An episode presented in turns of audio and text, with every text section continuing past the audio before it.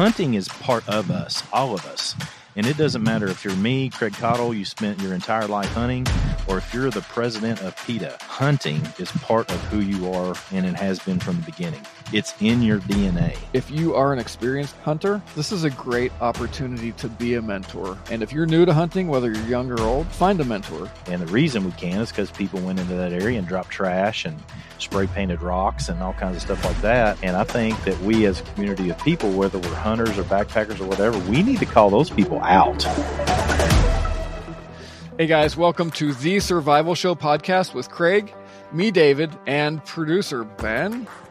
Dude, where did you get these Who? notes from? where did you get these notes from? Where's producer? Who is producer Ben anyway? Ben who?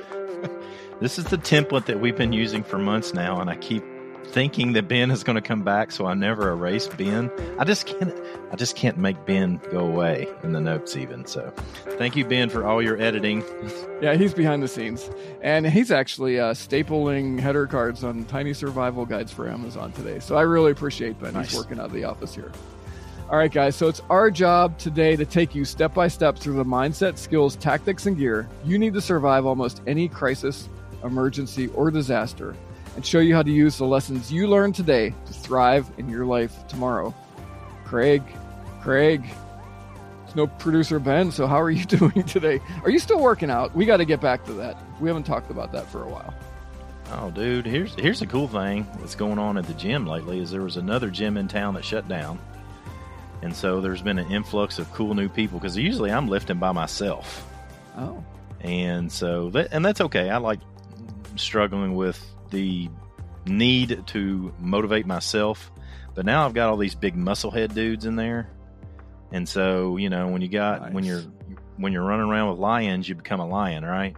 So mm-hmm. now i'm it's good. It's good getting the hang i mean these guys are a lot stronger and better at what they're doing than i am which has been motivating for me. And some of them have brought new equipment in and they're teaching me how to use. And so i love learning new things and having a good time. Yeah, work workouts are good, real good. it's really cool. So I've been doing this weird thing. I, I guess maybe it's a body hack. I don't know.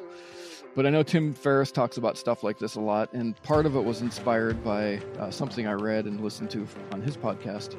And that is uh, starting your day with doing 10 reps, right? So I've been doing Mhm. this thing every morning for like the last month and a half, two months. I've been doing push ups.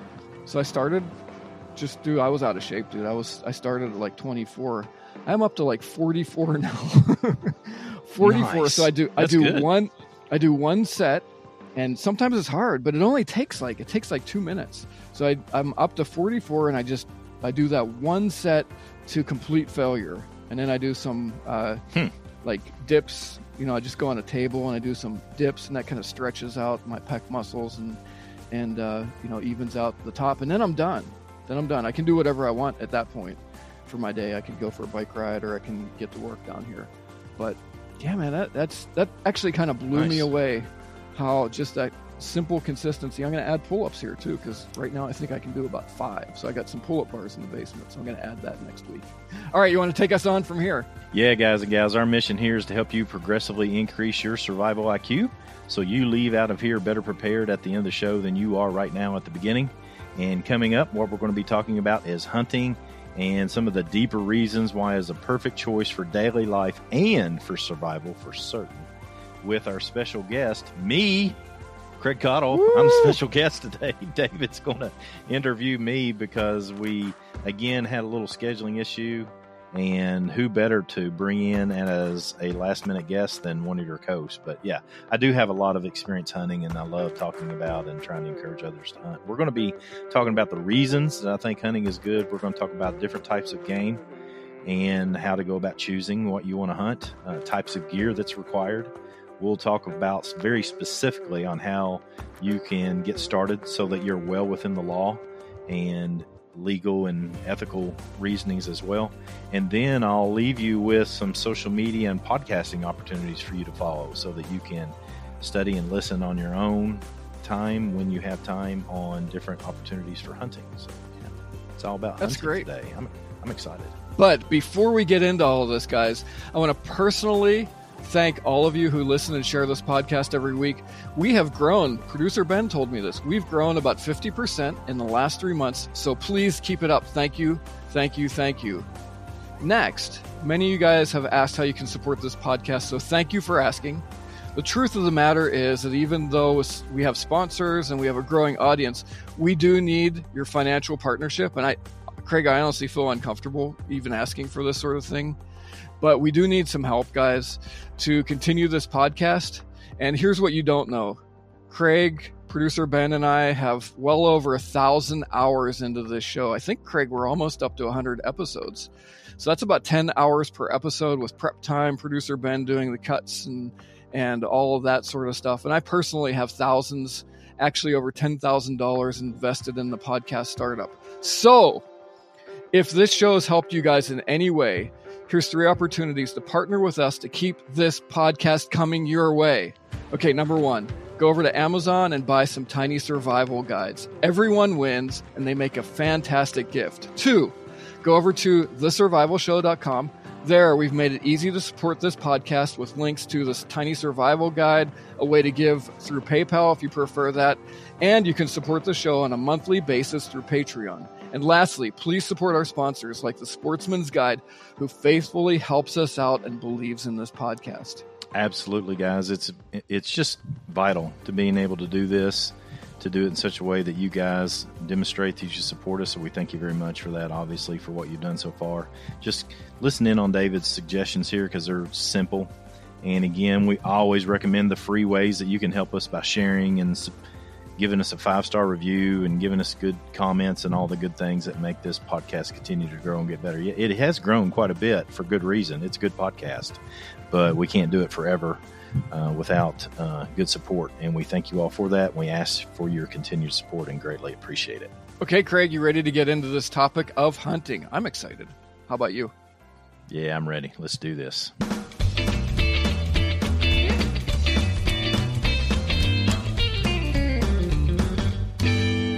Dave and I were discussing the hunting topics since we're on this using the Tiny Survival Guide as our outline, which we've talked a couple times in previous podcasts, but we wanted to focus some attention on it today. For those that are following along, pull out your Tiny Survival Guide, look in hunting and trapping, which are in sections K and L in the guide. If you don't have a guide, then fix yourself with suggestion number one above from David. Go over to Amazon, pick those up and that way we can get into what it is that we need to today, which is hunting, and we'll talk about it in depth as well as you can have a reference tool when you get done with our podcast today with your tiny survival guide. So as we get into this, Craig and I are just going to share. I'm going to share a brief history of of my experience with hunting, and then Craig's going to expand on his and we're going to kind of bounce off of that. So my history with hunting was I was born just outside of Pittsburgh, Pennsylvania and I was not born into a hunting family my dad was a great guy. I was in Boy Scouts. He was a Boy Scout leader. And there's some funny stories there because I think he was learning how to be in the outdoors right along with me. But I did have Uncle Dave, and my Uncle Dave, haha, love that name. He lived uh, outside of the city and had I think he had Craig about 40 acres of land and there was there were developments around this land uh, back in I mean this is you know this is quite some time ago several decades ago. But he had about 40 i'm going to say 45 acres of, of woodland that he had purchased and he built a nice house there. So there was all kinds of uh, big game and small game hunting opportunities that were safe even with some developments around. And i learned some basic skills there from him uh, as far as hunting goes i do hunt small game and big game and i i guess what i love is i i just love to develop certain skills. It, it goes right along with what we're doing here on the Survival Show podcast. And for me, I know this is much higher for you. About the third tier reason and my motivation for hunting is to provide food and that connection uh, to the land and providing food for my family. But I know for you, Craig, it's more of a legacy and a lifestyle. Do you have, you want to share a little bit about your background there? Yeah, without a doubt. Uh, hunting is just part of me. It has always been part of me. I've always been engaged in it from when I was a small kid. And dad, my dad in particular, came from a hunting family, but although I don't think that his father was a big hunter as much as he was a fisherman. Hmm. But my dad and his brothers got heavily engaged in hunting back when deer hunting in Kentucky was nearly an impossibility because there were hardly any deer at all here. But Really? squirrel hunting, rabbit hunt, rabbit hunting for sure. Yeah, back when my dad is is 70, 74, 75 years old, when he was a young man, when he was 20s, they would kill uh, rabbits by the fill up a trunk of a car. They would kill so many. Oh wow, wow. And now, due to a lot of different ecological disasters as well as encroachment by humans, a lot of those have gone away. At the same time, uh, deer were so infrequently seen that people didn't know if they actually existed. My dad hunted for 20 Hmm. years and he was a good hunter, but he hunted for 20 years without seeing his first deer. And Wow. when they Wow. opened, he was a he was just a boy when they killed when they opened deer season here in Kentucky, and it was huge. It was a big thing. And now here in Kentucky, you know, we we take over.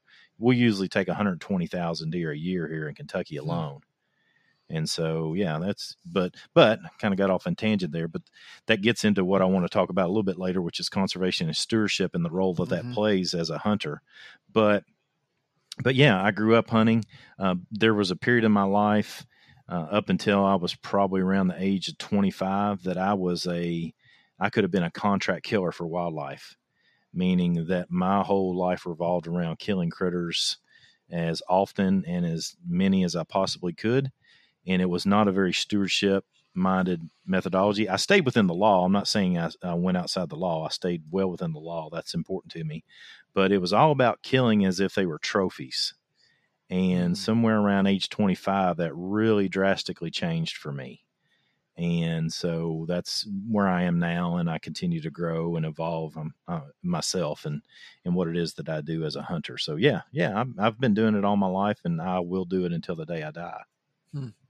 Do you have any trophies in your house, Craig?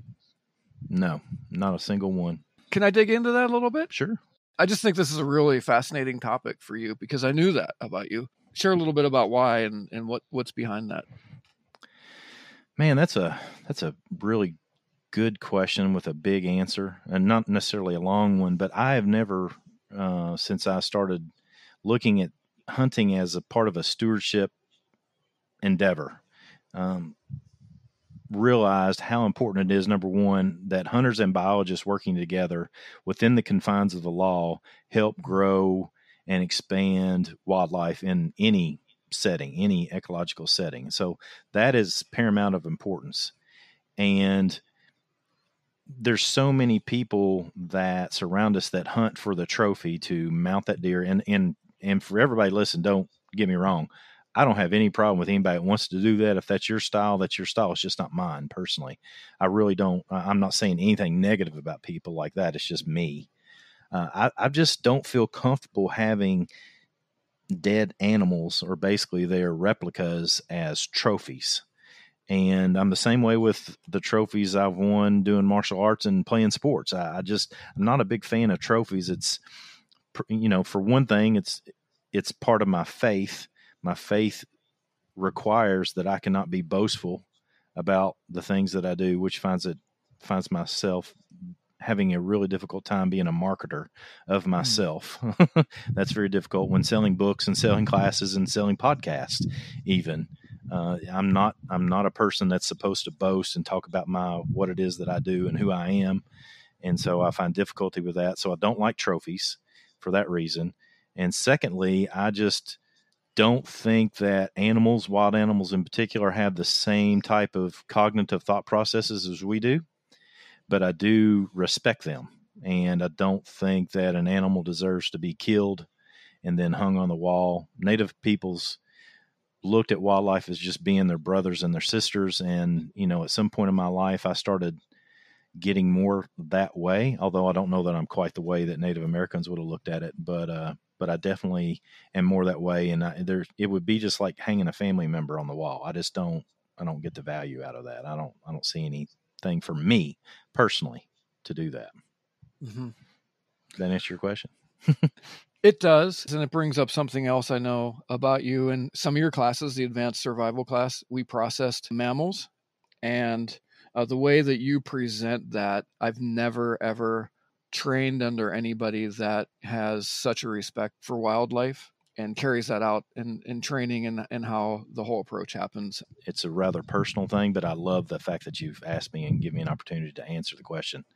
If anybody's seen the movie Last Mohicans and you see the the scene at the beginning where they kill the animal and then they say some great things about its speed and its strength, that's me. Mm-hmm. That's that's the way I feel. I, I mean, when I see an animal I mean, it's it's a very private private thing for me, particularly me and my son, on when we take an animal, how we handle ourselves. I think they deserve that. I love eating deer steaks, and we make bacon out of deer and all the good stuff that goes along with it. I love a good uh, uh, frog. Picked up a bunch of frog legs about two weeks ago, but you know they just deserve our respect, in my opinion. Uh, they're a food source. I think we should respect them from that, if nothing else. You know, take care of them, do do it right as best we can because it's a food source. Well, you've completely changed the way that I've thought about that whole process and the way that I approach hunting now. So I just want to thank you for that. So awesome. as we move forward here, Craig, do you want to tell us some great reasons for hunting for anybody that's curious or to reinforce folks that already love hunting? Yeah, one of the guys I wanted to mention later about podcasting is Donnie Vincent, and I I just get completely inspired by that dude. Uh, he's he's made some great films on hunting and talked about a lot of in-depth thought processes on the the act and process of hunting. And one of the mm-hmm. things that he said in a talk he gave that I listened to, and it was just it's just enlightening to think of it is that hunting is part of us, all of us, and it doesn't matter if you're me, Craig Caudill, you spent your entire life hunting, or if you're the president of PETA and everything that you do in your life is about not harming animals hunting and foraging for food is part of who you are and it has been from the beginning. It's in your DNA. It's in all of our DNAs. Now, most of us will go about getting our food by going to a grocery store and gathering our meat there or even our fruits and vegetables or what have you. But the way we developed that was through a hunting foraging mindset hunting gathering mindset and eventually hunting and gardening mindset. So it, it's part of us. It's part of each and every single one of us out there. Uh, second reason would be just heck, 100% organic meat source when you're a hunter. Mm-hmm. If when I take a harvest or I take a deer, I harvest a deer here in the state of Kentucky, that deer that I've harvested for the most part has probably been feeding on uh, deer tongue or acorns or the different opportunities that it takes to eat food in its environment, which is 100% organic food source. And then that meat source becomes 100% organic. And because of that, when I put the food down on the table, it's clean if I take care of it properly and process it properly. Um, number three, uh, big reason that is just at the forefront of a lot of stuff that I do in my life is uh, conservation, what I usually call when I'm tagging stuff on Instagram and Facebook, I hashtag huntervation or huntervationist. Uh, those of us who hunt working closely hand in hand with biologists from different natural resources within our communities and our states and the federal government. Uh, if we work hand in hand with those biologists, those scientists, if you will, then we can expand the health and the number of wildlife to fit what it is that we have here in America in particular, so that we don't have an overpopulation in our urban or suburban areas and people aren't getting killed on the interstate by hitting deer and elk and and wild animals and what have you. Conservation helps solve all that. And it seems really odd for people that are unfamiliar with how the science of it works, but hunters are an in, integral part of making that work properly. Sometimes you have to take certain species out, certain sexes out to make that um, to make that herd healthy. For example, whether it's squirrels or turkey or deer. Uh, the next one, another big reason is lots of time afield, and those that like spending time outside, you may want another excuse to go outside. For those that don't spend much time out, then pick up the book, The Three Day Effect, uh, and mm-hmm. and just hit me up on Nature Reliance School. We talk about this all the time on our social media and and share different things on our, uh, particularly on our Facebook, on different scientific reasonings and findings on how valuable being outside is. It's just good for you. So spend timing out, spending time outside is good. And if you want to be a hunter, but you really can't bring yourself to kill something, then do what hunters do with a camera and go out and capture them and share those pictures with those on social media so that others develop a, a desire to hunt as well. Uh, a couple more that come to mind real quick that I've put some notes down here is confidence and satisfaction at dinner time. You know, you you go out, you hunt, you put the food on the table. That's satisfying. It's really satisfying for when you're teaching young people. And like my son, when he brought, when we had our, I'll never forget our first meal where he had killed a deer and we were eating the deer that he had killed. And you could tell he was all puffed up there and excited that he had I mean, he had not only gone to the grocery store and maybe even earned some money and bought food at the grocery store. He had went out and worked hard to put food on the table, and that's good. And then mm-hmm. that brings me to rich, very, very rich family experiences. So getting out time with your your parents, your brothers, sisters, cousins, even if they're not related to you, the brotherhood and sisterhood that you develop with those that you hunt with, there's just no comparing it. I mean, it's just there's a reason why the deer hunting camp or the elk hunting camp is is one of those places that just has a lot of value. I was just thinking about how hunting is it really instills virtues and it's an opportunity to build our character. And I'm just going to throw out a couple of bullet point items and maybe we can talk through some of these areas and, and what it can do for us personally to make us better people. First thing I had was patience. When you think of patience in hunting, what do you think of? Sitting in a deer stand without a doubt. Uh, I know that we, uh, I mentioned several times deer hunting already, but there is so much time that you sit in a deer stand and wait mm-hmm. for something to come by. Now, I've done both hunting where I stalk and sit in a deer stand, or some people sit in blinds. Duck hunting is another one that comes to mind, sitting in a blind and waiting. But you've got to develop an ability to be okay with just sitting there. And I think it's more of a personal thing but like when I go deer hunting, for example, and this is very different from most people I know, I go in before daylight and I do not come out until after dark. And I will sit in that same tree stand all day long. Sometimes I'll get down for lunch and take a break. So developing a patience while I'm there is incredible. And personally, me, I love to look at critters and wildlife and trees and leaves and grass and bugs and birds and all the things that go along with it. So I find it rather exciting but but uh, your typical person will develop the ability to to develop patience while they're sitting there waiting for an animal to come by. Now, let me just dig into that a little bit, just as far as the topic of hunting. You will sit in the same deer stand, whether anything comes your way or not, all day. Yes, I do. And so does my son. And so okay. does my dad. That's just the way that we've always done things. And I, even the crew that we hunt with, they don't do it that way. They'll get out and go back and eat lunch and hang out at the camper and, and stuff of that nature. But but we stay in the stand all day long. And, and then when they come back, get, they get to move the deer right towards you, right? Are you kidding me? I cannot tell you all how many times I have killed deer when people come back because we hunt on a private farm, but it's a big farm. It's several hundred acres. But when when they come back in the woods to get in their stands, they get stuff moving and it mm-hmm. brings the deer right to us oftentimes. And so, yeah, well, that's that's definitely a benefit that comes through it, and then it comes from other hunters moving around and, and farms next to this one and all sorts of things. Good stuff. Respect. Yeah. Oh, I think I, I, dug into the respect aspect of it earlier. Uh, I think I've covered that pretty well. But there's also learning to respect your fellow hunters as well and respect the law. That's another big one that I'm a big fan mm-hmm. of is that when we step outside the law when it comes to hunting, then we're not helping the conservation mindset. Biologists are really smart people and they put a lot of effort into data analysis and they do that for the benefit of hunters. And mm-hmm. so I'm not a big fan of uh, poachers at all, and I'll call them out. I, I, use my social media. Every time I see somebody gets busted for killing an animal out of season, I will gladly put that up and make fun of them and uh, bring attention. Well, I shouldn't say make fun of them, but bring attention to the fact that they're going to jail or paying a hefty fine. I don't think those people should be able to do what they do.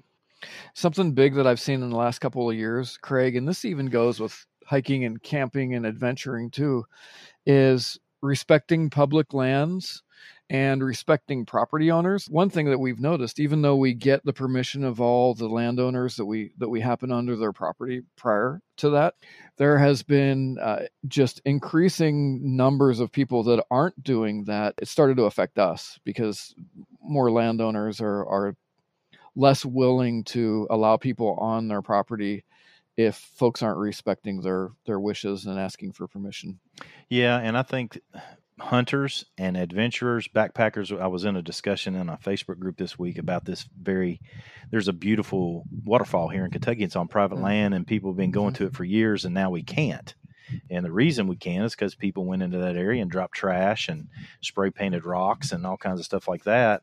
And I think that we, as a community of people, whether we're hunters or backpackers or whatever, we need to call those people out. Mm-hmm. And one, and I do this regularly as well with uh, what what are commonly referred to as bushcrafters and and this word survivalist, which you know is a pretty broad word, but we we had issues on federal land here in Kentucky where these what I call bushcraft idiots were going into the woods and building some sort of wickiup or half a shelter with leaving garbage bags on them and just leaving the shelter there. Mm-hmm. And that's just that is just simply unacceptable behavior. If you have your own land and you want to do that, that's one thing. But just trashing up and people people don't want to see that when they're hiking by. They don't want to see your half face shelter. Uh, mm-hmm. I've always taken the perspective of I want to go into an area, do my thing in an area, and then leave, and nobody be able to see what I've done.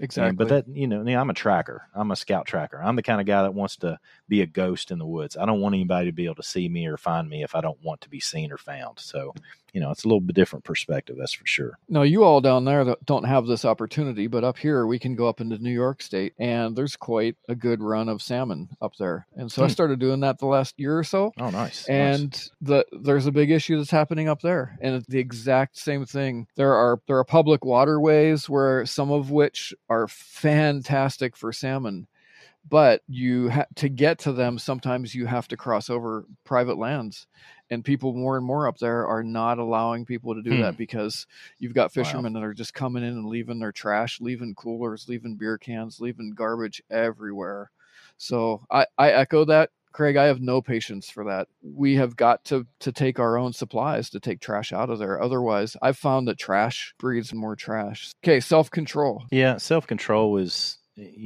goes right along with everything you said and what I said earlier too about there there are here's a perfect example for you for me hunting. And I know I talk about deer hunting just because it's so obvious but but uh, if I see a doe with two deer from la- two fawns from last year then I'll probably take one of those fawns.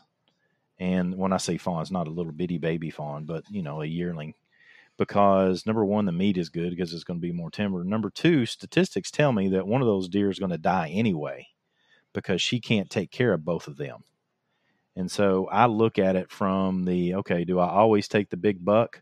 No. I, I mean, I look at it from a very conservation minded perspective in that if it looks like an old buck that's on his way down, then I might take him if he's a, a, really mature buck and looks like he's got a lot of life in him and he's going to breed those and and he's really strong, then I'll, I might let him walk. I mean, some people listen to me and go, "You don't do that." Well, yeah, I do. I've, I've done it numerous, numerous times where I've had the buck literally of a lifetime in front of me. But as far as I knew, because I'm a tracker and I go into areas and know them really, really well before I hunt them, he might be the best source for uh, breeding stock for the animals, I'll let him walk. And so that takes a fair amount of self control for mm-hmm. certain to be able to do that. And but that again, that's a, you know, it's a huntervationist mindset, not just a killer mindset like I used to be when I was younger. How far do you think your average shot is? In general or me personally? Just you personally. I haven't shot at a deer over 30 yards from my tree stand in probably 15 years. It's very different from most. And uh, I do that because number one, I'm a good hunter. Uh, I'm a good tracker and I know where deer are. I go out and find them. I go out and hunt them. It seems to be that there's a lot of pride that is taken in people that can take a good shot, that are good shooters. Say, I see a deer 200 yards away and I can shoot it that's a good shooter. That's not a good hunter. That's a person that can't get close to animals. Now, out west in the Rockies, that's a different animal altogether out there where, you know, it, it might be nearly impossible to get close to animals out there for most. And you might have to take a longer shot. But for like me here in Kentucky, no, no, I, I'm going to be up in their house when I take them because I'm going to shoot them and they're going to die and they're not going to they're not going to suffer for long either. That's for sure. I don't want to take any shots that are just questionable. So I get up in their house. That was perfect, Craig. That was exactly what I was getting at. Sometimes it takes self control to, to make the right shot. All right. Discipline, communication, and teamwork, and leadership, mentoring others. Pick any of those you want. Let's skip discipline and communication. Let's get on to leadership because I, I think the ability to communicate effectively with others is a vital skill set to survival. Mm-hmm. And, you know, that's the topic of our of our show here. So we need to make sure that everything we discuss goes back to that. But being able to communicate effectively and lead others is important. And, you know, taking a kid out and teaching them, particularly if they are your kid, then that's incredibly valuable time afield. And I've helped a few people that were not hunters that became hunters as an adult. That is a whole different uh, methodology and way to go about getting people involved in that sort of thing and got them involved in hunting too. So you have to leadership and mentor and guide and direct and know when it's time to, you know, kick them out of the nest too. Let them do their own thing. One thing that I was thinking here if you are an experienced hunter, this is a great opportunity to be a mentor. And if yeah. you're new to hunting, whether you're young or old, find a mentor. So if you're experienced, be a mentor. If you're new to it, find a mentor. Yeah, I'm with you. So there's a lot of different game out there. Let's zoom in on this a little bit. I think for those that are new, the first question you should ask is what type of food do you like to eat? Mm-hmm. You know, what kind of meat protein do you like to take? Eh, I mean, do you like eating chicken over beef, for example, or do you like beef over chicken or vice versa? Then, you know, if you really, really like a good beef steak, then you probably need to get, get engaged in elk hunting or deer hunting. And if you really like chicken, you maybe want to get engaged in turkey hunting or quail hunting or something of that nature. So that would be the first thing that I uh, think that we would go after because we don't want to, you know, I don't want to get people hunting just for the sake of killing critters. I think we should be uh, figuring out how to, you know, get that organic food source that number one is good for us, and then at the same time uh, helps with the conservation efforts of the area that you're in. The other one would be to understand the the ecology, the wildlife that are around you, so that you don't have to travel excessively far to start hunting, because the more you have to travel, then the more difficult it is and that you know you want to have as few barriers to entry. So if you can find something in the the area in which you live then that's going to be better off for you. And that helps you to understand what kind of animals around you that you might not even know are around you. And there's a lot of uh, people that have never seen a deer because they just don't have good observation and awareness skills. And so you can learn how to develop skills to be able to see the deer that are in your area. I took a guy out last week. He wanted a private tracking class uh, he he got, was fortunate and drew an elk tag here in Kentucky. Um, you, you can't just buy tags here; you get drawn for them. And he's never hunted elk before in his life. He doesn't know how to track worth a dime. And so I took him out and spent about four hours with him, teaching him how to track elk. That I've never tracked elk, but I know how nice. elk work, and so I've helped him be able to to, to harvest a elk that's going to be able to feed his family for a long time, and he, that's why he wanted to go because he wanted to to get the meat. Uh, also, you can uh, just again understand mammals act a particular way and birds act a particular way. And so, if you want to go after a four-legged critter, if you want to go after a flying critter, then then they're two different types of hunting altogether, really. And by doing that, then you can start isolating the reasons for hunting and what kind of things that you like personally. And that way, if you're getting into something that you like, then you're more likely to do it again and enjoy yourself moving forward. I think a, a great way to get into hunting would be to look at small game hunting for beginners. The firearms that you would use, a 22 or a 410 shotgun, even some air rifles are legal in some states. Yeah, I am in total agreement with the idea of getting that 22 or that 410. Both of them are good choices, both of them are dangerous if used improperly. So you can learn good gun handling skills, uh, good safety skills with those weapons. And they're not so uh, aggressive that when you shoot them, it causes pain Mm. The thing that I see, one of the biggest mistakes I see people make is that they really want their kids to get engaged in hunting, so they go and put them on a bench, put them on, put a 270 down on the bench, and then they shoot it, and it kicks the snot out of the kid, and everybody laughs, and and the kid's not laughing, you know, because it hurt. And that right there is an opportunity miss. You just turned a kid off of guns and hunting and the things that go along with it. And so, you know, I'm a big fan of that 22 and that 410 because neither one of them kick really bad. And uh, fantastic way to get people started. I couldn't. I'm glad you brought that up because that's a very good point. Let me throw. Let me piggyback off of that then, Craig. Small game hunting generally requires you moving around, kicking game out. If you're bird hunting, that's that's a whole nother challenge for a younger person, especially in this day and age. I remember even back in the day. I mean, we're talking about the 70s and early 80s. It was hard, Craig, for me to sit, even back then, all day in a deer stand when it was cold. And I would sit there all day long, man. I, there was a certain point where I didn't even care anymore. I was just trying to stay warm, right? So small game hunting is a great thing because you're moving around, can be engaged in some tracking, and it's a lot of fun. All right, I'm going to piggyback on that too. Then. All right, man. All right, two two things that come to mind as you're saying that because this has been a good conversation. I like how we're feeding off of each other here. Uh, for those that listen to us regularly, none of this is in the notes. We're just kind of going. Two things that come to mind. The first is that, without a doubt, I agree with you about small game hunting. A lot of the things that I teach in a scout tracking class about camouflaging, I learned while squirrel hunting when I was a kid. Uh, a lot of the simple things of walking in the shadows, not getting in the sunlight, having some sort of clothing that matches the background, breaks up your outline. Don't be uh, don't be outlined on the top of a hill. All these little things that are just basic camouflaging. I learned squirrel hunting and loved it.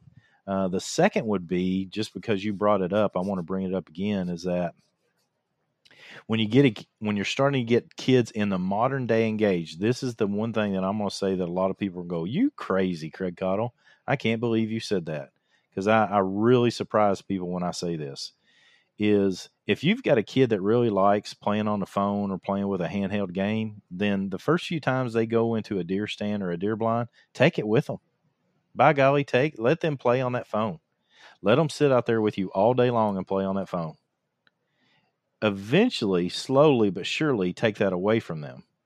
But if you take a kid that's used to playing electronics or or eh, you know like my son who really liked to read and play electronics and then take that kid and put them in a deer stand and expect them to stay out there all day long and enjoy it you are going to be you're going to ruin their day and they're not going to like it. So when i mm-hmm. first started taking my son i got a i actually got a, he had a lot of energy and couldn't sit still at all. So I, I, I hunted in a tree stand and so i bought him a tree blind so that he could sit in the tree blind and play his little I can't even remember what it was, but like Nintendo DS or whatever all those things are, handheld game. He sit in there and play. When I'd see a deer coming, I'd say, "All right." I'd call him. I had a little handheld radio. I'd call him on the radio and say, "All right, look, watch how this goes down," and I'd show him how to do it. He's actually had a broken arm the first time he went, couldn't shoot anyway, and that way you introduced hunting and you bridge the gap. I love this term, bridge the gap. Mm you're bridging the gap between what they already know to something that's new, and it's not totally new. And then slowly but surely, you get to where you know the game's not there anymore.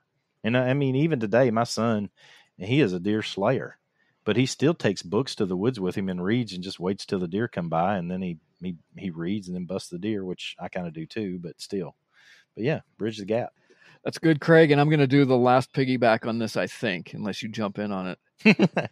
okay, I'll stop. Because you talked ahead. about hunting squirrel. And if you're not a hunter and you live in an urban area, you may look up at the squirrels that come down and, you know, they'll get 10, 15 feet away, sometimes closer to you. And you think to yourself, hmm, I don't see much of a challenge in that. I will tell you what, come on out here or go down to Kentucky and go squirrel hunting with, with Craig or I Squirrels are one of the most challenging little critters to hunt and they are a lot of fun. When you said that, Very I immediately I immediately thought that because you're talking about camouflage in the shadows and if you're not yeah. familiar with squirrel hunting, that you're going to be like, "What? Hunting squirrels like yeah. that?" They come right up to me. Right. They are not like that in the wild. As soon as you especially if if you shoot one shot, you just you just alerted every squirrel for a mile that you are around, and I'll tell you, getting close to a squirrel after that, hmm, that's tough. Yeah, very good point. All right, man, let's talk about some gear that you need to hunt. Why don't you plug your book a little bit? Didn't you write a whole book on gear? I did. Ultimate Wilderness Gear. Uh, Ultimate Wilderness Gear is my second book, and it has a section, and I'll, I pulled it up right here so I could tell everybody. If you have that book, then you can look on pages 182 to 185. I have a whole section dedicated to hunting gear in that book. So yeah, pick that book up. Um, link for the just in the description below for that book. But uh, some of the things I'll go ahead and go into here on the podcast because we want to take care of you folks too. Is you're going to have to choose a weapon.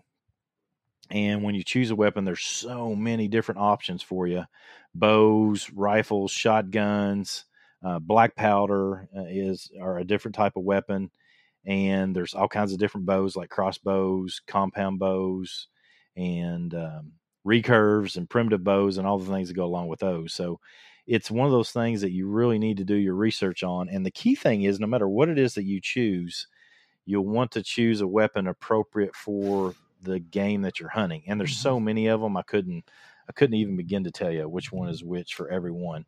Um, another plug for the book. On uh, page 185 in the book i have a table listed for about 15 different game species and appropriate weapon and appropriate size of cartridge to utilize it for and uh, stuff that goes along with that. But with that said uh, one of the best ways is to contact a friend or a family member that gets into hunting and say hey man what kind do i need? Go to a store a hunting store and talk to them and they'll do their best. I mean, they want you to buy stuff from them, obviously, right? But they're going to do their best to put you in the right weapon so that you'll come back and buy another one sometime. So typically those people are good people, but you can always contact a family or friend member and say, okay, I want to go score hunting. What kind of gun do I need for that? Sort of hunting and that way you can help them get involved and get engaged. I'm going to ask you if we can do this. And this goes right along with people jumping in and sponsoring the podcast helping us out. Can we scan that page from your book and put that over in our all of our subscription levels over on Patreon? Oh yeah, yeah, I'll be happy to. I've got a I've got a PDF of my book. I'll just pull it out of there and I'll send it and we can put it up there. It makes it a lot easier for everybody. Yeah, I'm happy to do that. Just don't tell my publisher. I'm not supposed to do that we'll do that as a bonus over on Patreon. Yeah, that's good. How about clothes? Oh man, don't fall victim to too much of the marketing, you all. This is if when you get into hunting, there's so mm-hmm. much marketing that goes into it and just robs people of money. I mean, Bear, um, Fred Bear said years and years ago. Fred Bear is a real famous hunter from Bear Bows. Uh, the best camouflage in the world is to sit down and shut up, and he was right. And he was he was dead on because everybody's grandfather, great grandfather used to hunt was wearing a, a red plaid uh, flannel jacket right. and blue jeans and boots, and they weren't wearing camouflage that had scent blocker in it, and they all came out of the woods with a big buck and a and a fistful of squirrels. So it's one of those things that that uh, you can get overwhelmed. I'm not saying there's anything wrong with camouflage. I wear camouflage. Uh, well, to a degree, I do. I don't wear camouflage nearly as much as I used to. I used to be head to toe just like everybody else and scent blocker and all that stuff. And then I started paying attention to a uh, situational awareness and listening to the birds and tracks and mm-hmm. placing myself in the right position to hunt instead of wrong positions to hunt. And I, I just quite frankly, I just don't need camouflage anymore. So uh, usually I'll wear um, just some OD shirt or something that blends in. I wear stuff like like last year in hunting season, I wore a flannel a flannel coat just like old granddad used to wear kind of thing and nice. and didn't wear any camouflage at all and still got three deer and plenty of squirrels and everything turkeys and everything else. But but um but yeah yeah it's one of those things that clothes can get um you can get neck deep into clothes. I'm a big fan of spending the extra money if you've got it on boots. Moving in and out of an area where you've got comfortable feet is important and so, if you've got extra money in your budget and you want to buy something important, then buy good boots, the ones that take care of your feet and protect them and keep them warm.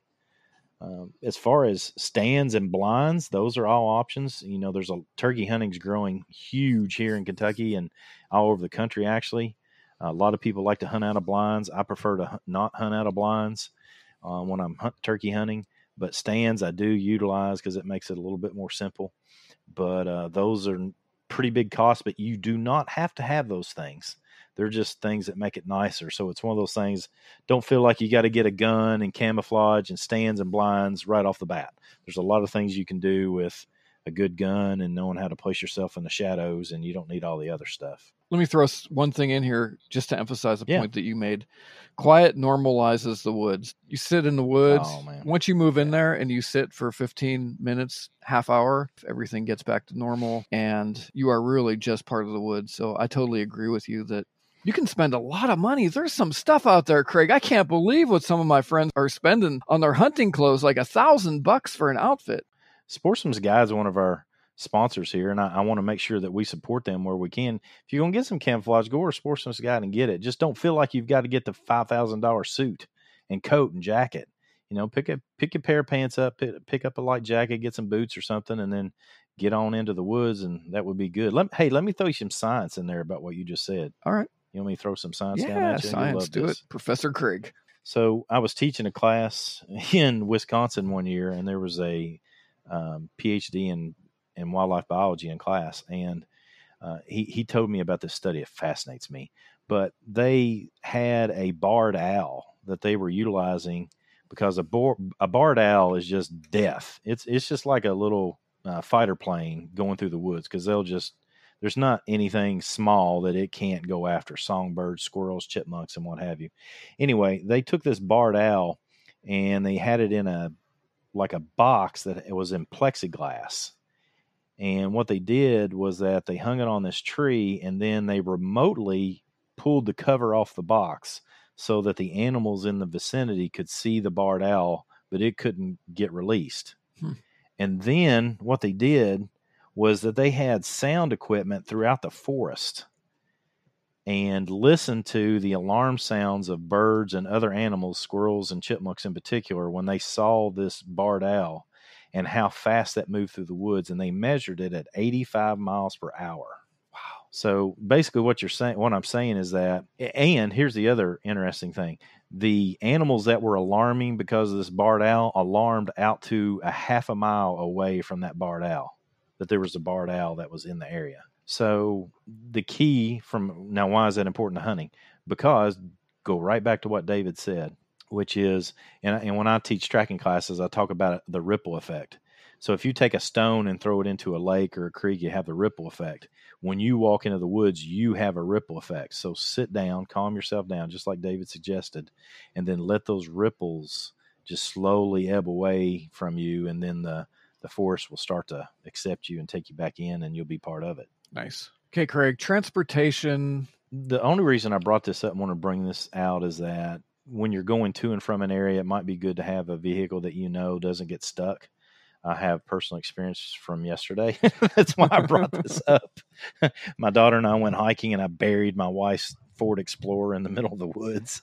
so uh, it was kind of heavy on my mind when I put these notes together for fishermen and even for hunters. You might be able to, like one of the areas here and a lot of areas in the country, uh, natural areas will surround a lake or something. And sometimes the best way to get into remote places is to get in a canoe or a kayak or a boat and go cut across the lake that's very difficult for people to hike into and then you might be isolated and seeing wildlife that other people don't get to see. So those are considerations too. A truck, I, suggest a truck just because it's easier to transport large game than trying to stuff a deer into the trunk of a car or something like that. And as an uh, aside to all this, I'm a big fan of hiding the animal while you're traveling down the highway for two reasons. One, you don't want to get a bunch of debris from the highway onto your animal.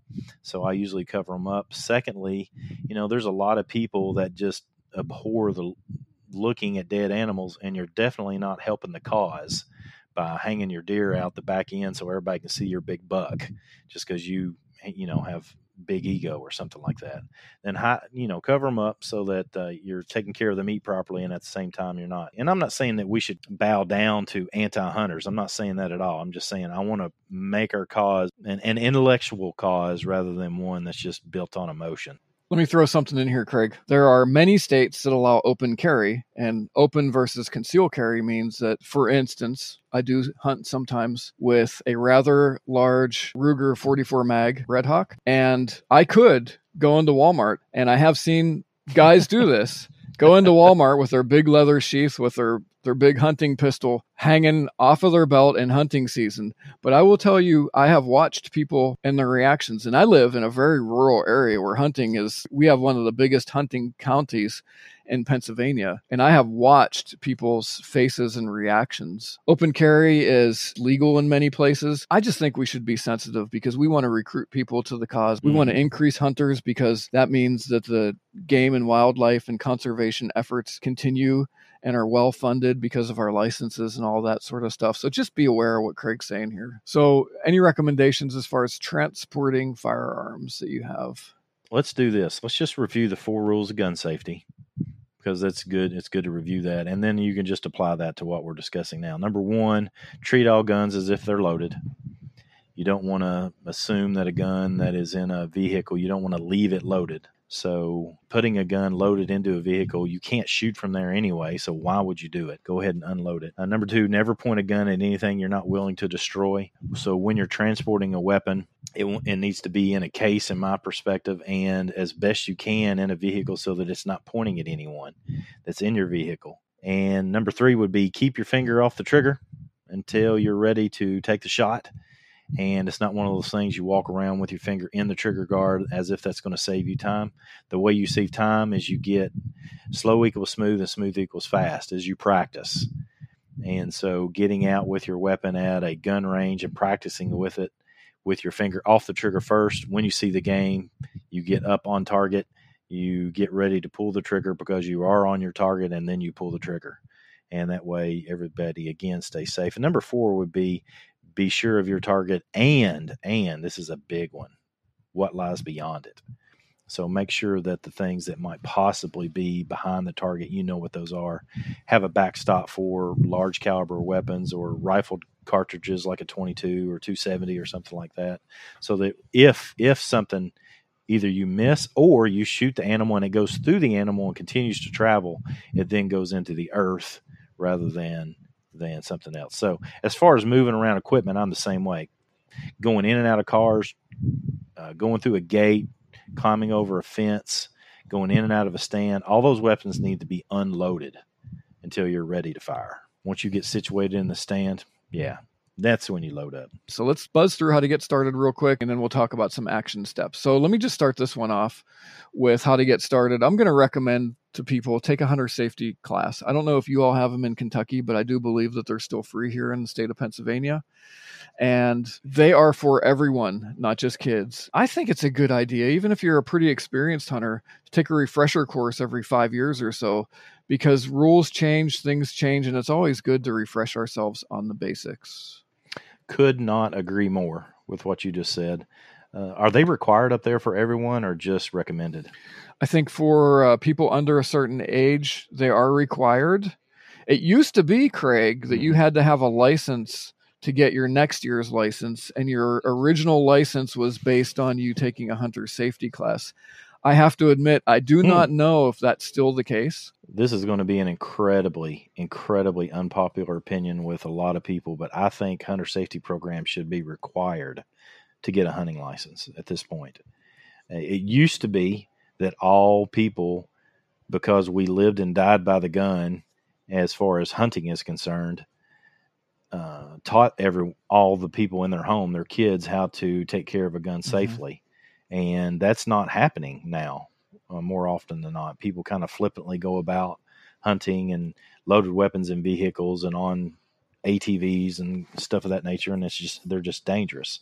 So I think it should be required, and I think it would build business, and I think it should, you know, I think it should be part of built into the fee, or maybe you get a discount on your license if you take a course, or you know, there there can be incentives. I get it, but I'm a fan of uh, making sure that everybody out there is safe.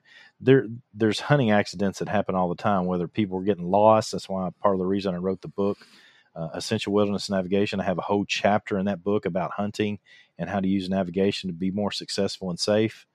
Uh, the, or you actually uh, somebody uses a weapon and a human gets shot accidentally.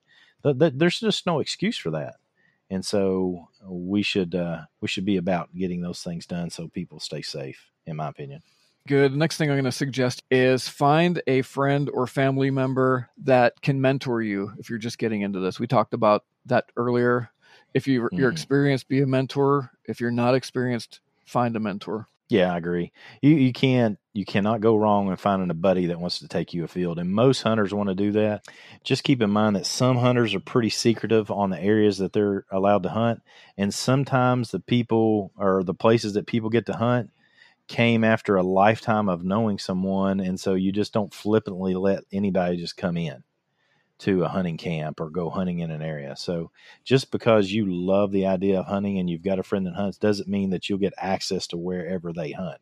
It's a real it's kind of a mm-hmm. weird thing. I don't know if it's like that all over. I just know here in the hills of Kentucky, you know, if you've got a deer hunting camp, it's not easy to get into that camp and be one of the guys. I mean, it's it's a pretty selective group kind of thing.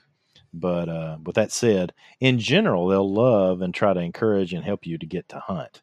And uh, most hunters recognize that hunting numbers are dwindling, so they want to help others get that way. And that that brings up another topic: is those that you hunt with, you need to understand if they have the type of ethics that you want to be involved with. Oh, Some yeah. hunters, unfortunately, like to go to a hunting camp and get drunk and and and do things they wouldn't normally do at a at their home, and others like to uh, just do things that are not the type of ethics that people want to engage in. If that's if you want to hang out with the boys and drink a beer or something like that, I have no problem with you doing that, obviously, right?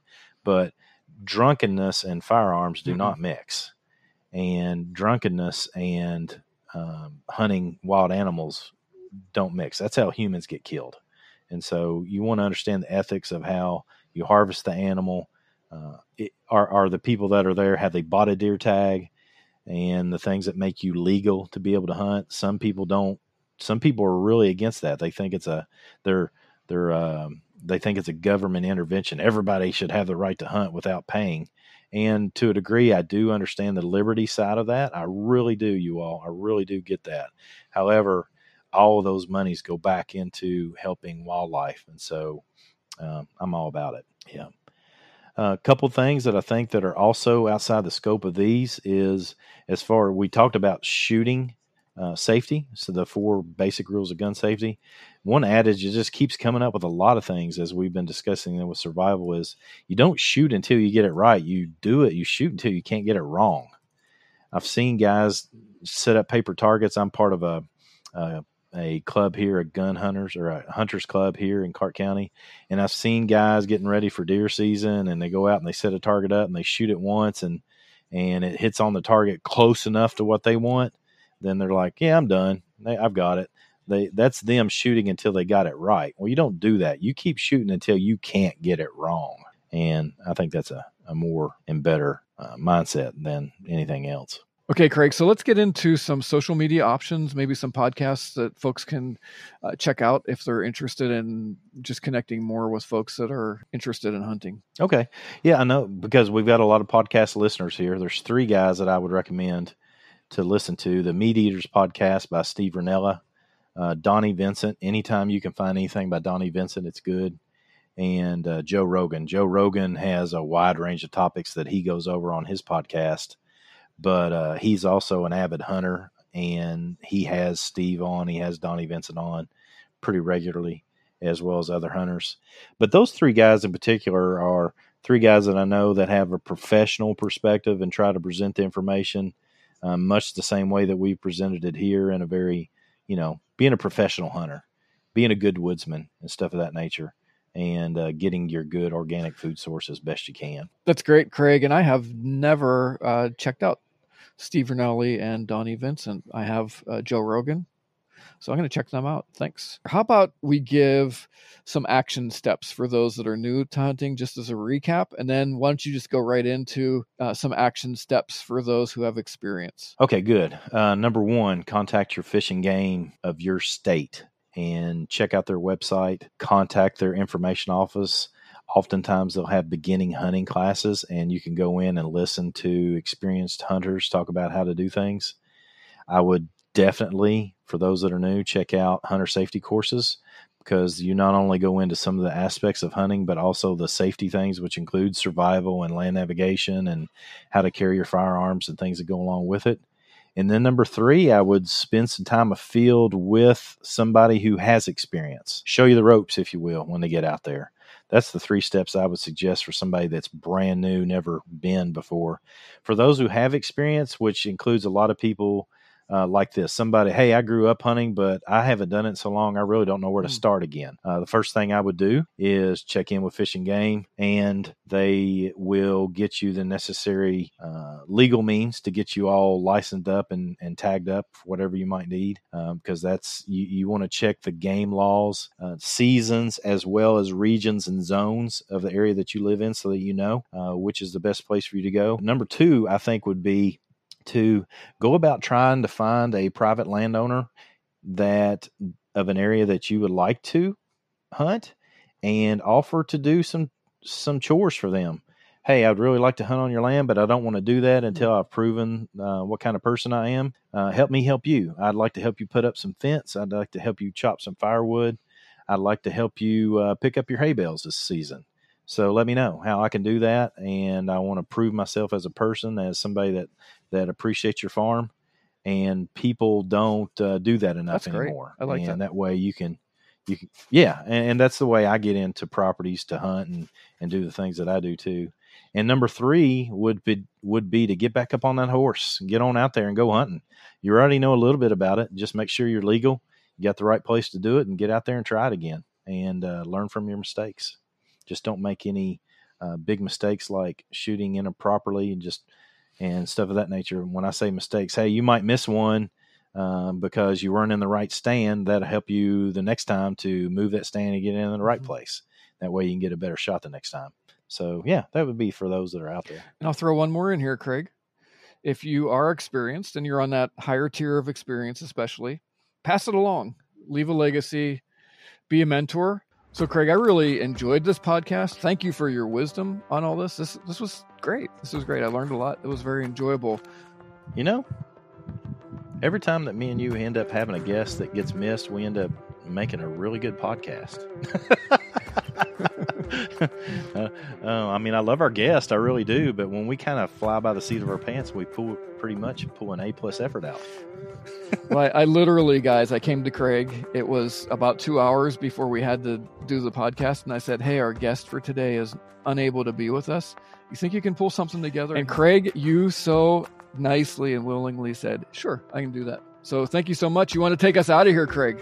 Yeah, guys and gals, listen listen to me here. Subscribe to the podcast right now. It's free. It's free. You can do that and you don't miss out on anything. Not this episode, not any other episode. Many thanks to each of you listening who have already done that. And if you enjoy the podcast, then please share it with your friends. Go over to iTunes and give us a five star rating. And one more time, I want to say this thank you for everybody that has up to this point financially supported us. We couldn't do it without you. We really appreciate it. I want to throw out these opportunities for you. Go over to Amazon and buy some tiny guides. Everyone wins.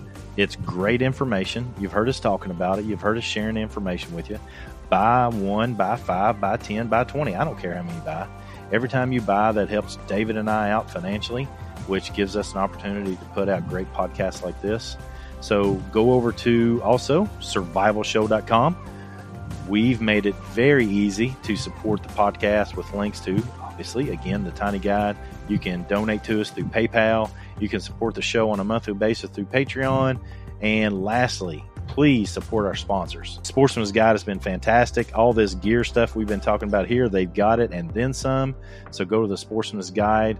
They are they they've been fantastic. They've been faithfully helping us out here on the podcast for several months now, and we're very thankful that they do that. Click the link in the descriptions below for the things that we've talked about, including and most importantly, right now, the Sportsman's Guide, or just go to survivalshow.com right now. I think that's it.